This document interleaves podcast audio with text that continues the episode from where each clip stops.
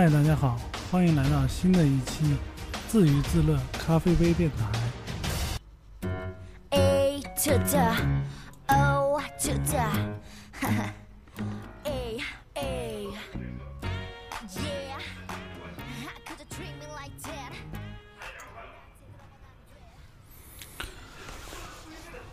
第一期节目已经被我删了，今天录了一个片头，然后我们来开始真正的新的第一期。嗯，这次准备的就比较充分了，有片头，刚才大家已经听到了。这个片头呢，也是我自己从网上荡下来的，觉得还可以吧。然后呢，也找了一些背景音乐。这个找到的背景背景音乐呢，就是呃直接用的段子来了前面几期的，嗯、呃，我觉得都还可以吧。毕竟段子来了是彩彩的一个主要的节目。嗯，再把这个音效打开吧。呃。也总结了一下昨天的教训。昨天呢，在那个说话的时候，背景音乐声音很大，就是因为没有把这个声音合成器打开。呃，现在把这个声音合成器打开之后，就可以很好、很方便的把这个声音，啊，该调大的调大，调小的调小，其实还蛮不错的。来个掌声。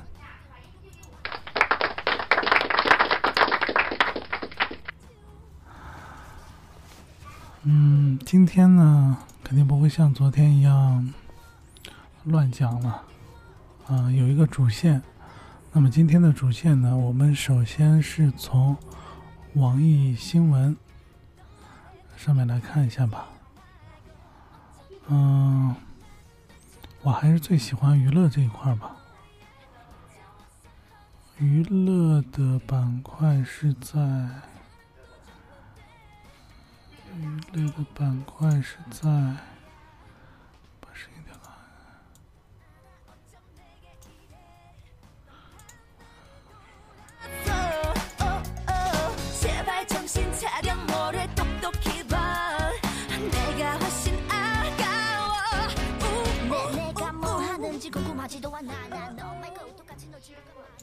好，娱乐板块来了。嗯，头条。房祖名无缓刑可能，成龙开工难掩愁容，不提儿子。嗯，不，不知可，只能说不知可否吧。这样的儿子，这样的老爸。周杰伦证实明年一月十八日结婚，否认在伦敦求婚。周杰伦比我大，比我结婚还晚。哥们儿得加油了呀！听着你的歌长大的呀。据说有一部片子名叫《智取威虎山》，今日上映了，评价是红色经典拍出了江湖味。嗯，娱乐新闻没有什么好说的，真没啥。再来说一下我之前看过的一个，嗯，叫什么呢？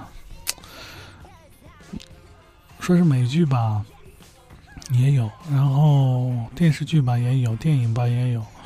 我觉得呢，我自己是看过大部分的金庸剧，然后呢又看过一些美剧，然后呢电影这一块也看的比较多，所以我想在每一期里面能把自己看过的一些剧，慢慢的跟大家聊一聊。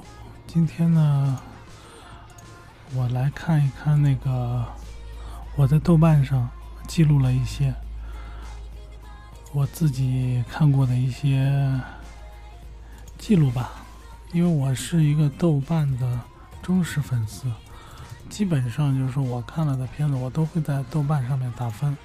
然后呢，呃，呃，后面就是说以后自己也可以看得到自己在什么时候、什么时间点看了哪部电影，给了一个多少的评价，几颗星的评价吧。这样可以看到自己大概看了多少部电影。我看过的电影大概有，我标注了的有两百五十一部，包括电影电视剧了。啊，这边从头来看看吧。今天呢，就先说一下《大明王朝一五六六》吧。这部片子呢，其实挺老的，但是前一段时间因为可能工作上的一些原因吧，事情不是特别多呢，然后呢，嗯，就认认真真把这部剧，据说评价还蛮高的，在豆瓣上打了九点三分。主演阵容也很强大，有陈宝国、黄忠宏、黄志黄志忠、倪大红、王庆祥、郭东文等等吧，主要是陈宝国。倪大红，实力派嘛，都是演技派的，演的挺好的。这部片子其实结合起来看的话，主要是让我想起来那个明朝那些事儿，然后再加上袁老师啊，历史袁老师说的一些那个明朝的一些典故吧，再加上之前有那个。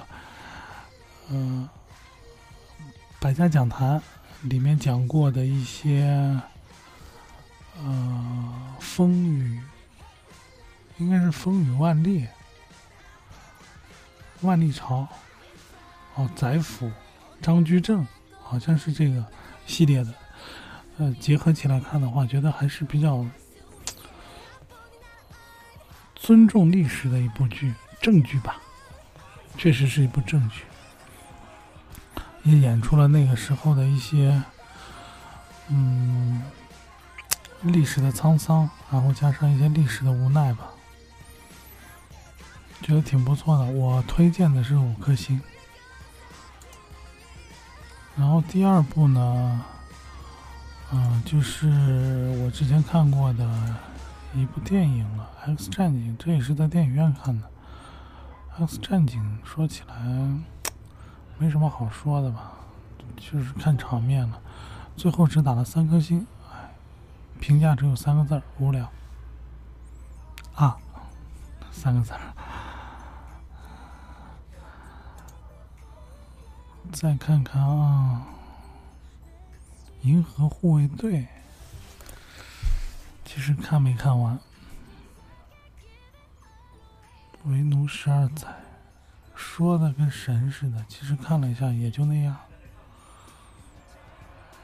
主要还是讲讲金庸剧吧，我对金庸剧还是比较有意，嗯，觉得还是有点说的吧。也是因为去年的一个关系吧，工作上面的一些关系，然后看了很多的金庸剧，包括我之前一直没看过的一些金庸的一些偏一点的剧，后面都看过了。嗯，在哪哪一页去了？怎么靠后啊？半泽直树我看见了，半泽直树挺好看的，确实不错。斗争啊，赤黑蓝，万夫莫敌，烽火佳人，烽火佳人，断断续续居然都看完了，烽火佳人。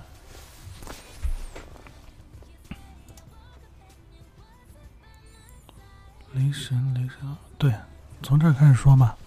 雪山飞狐，我看的这个版本呢是聂远方中信的这个版本，我给了五颗星的评价。这个改的确实好。这一部雪山飞狐其实非常的独到，他好像用了一个倒叙的一个办法，每个主演都被喊，被毁。看的人真的是大快人心。嗯，我的评价，我自己觉得应该是这种思想思维方式吧。就是之前一直看的各种剧，都是哎，一定是正义的胜利，一定是主主角站到最后，一定是好人赢。哎，看了这么多年，快三十年了，也腻了，总想。无论好坏，无论正邪，难不成真的没有坏人赢过的时候，所以就觉得塑造一个 主演就被毁被害的这样一个剧的话，就看起来感觉让人大快人心的这种感觉。这部剧，黄秋生演的胡一刀，方中信演的苗人凤，聂远演的胡斐，而且改编的非常好，我给了五颗星。虽然评价只有六点六点一分吧，在豆瓣上，但是我觉得很好看。然后后面呢，又哦，这是倒倒着看的。然后后面又看了《侠客行》，这一部《侠客行》是吴建周立演的这一部，嗯，片头曲很经典，片尾曲也很经典，而且对于原著做了很大的补充，就是觉得故事确实太拖沓了。其实《侠客行》这个故事很简单的，一个非常简单的故事，讲了那么大半天，嗯。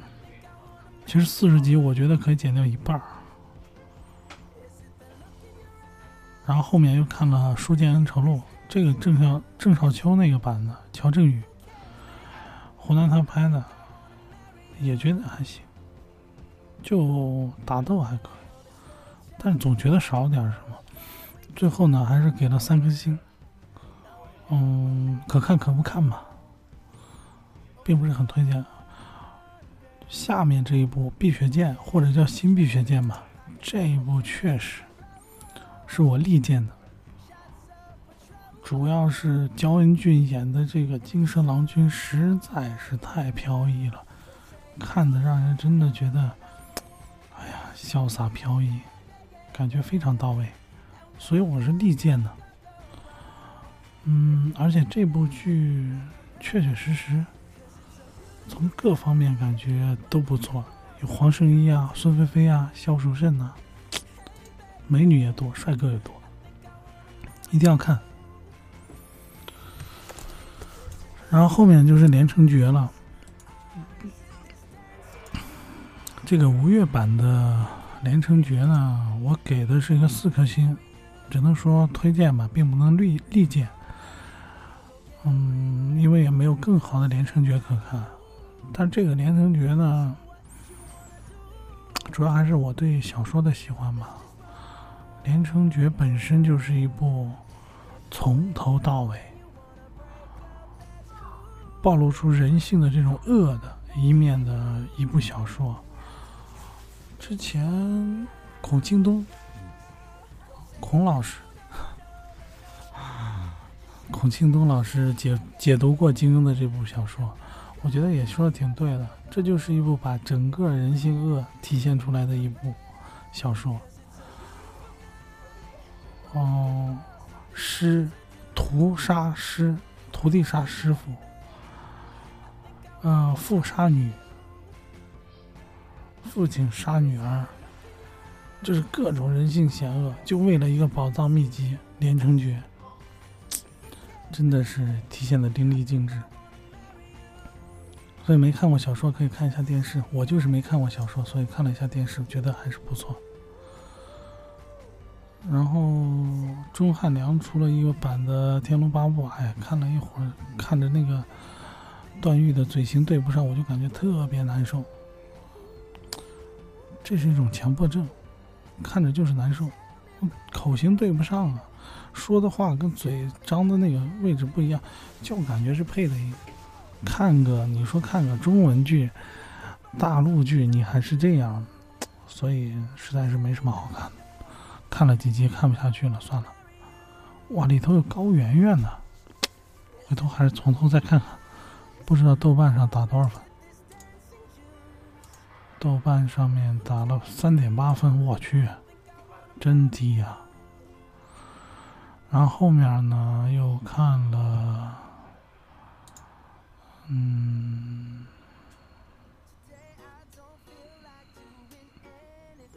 又看了，哇塞，这都到哪了？怪兽大学，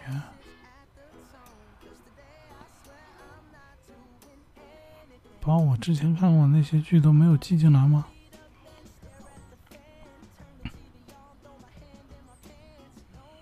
卡汀森惨，阳光姐妹淘。天哪，我竟然看过这样的剧！丑门的世界。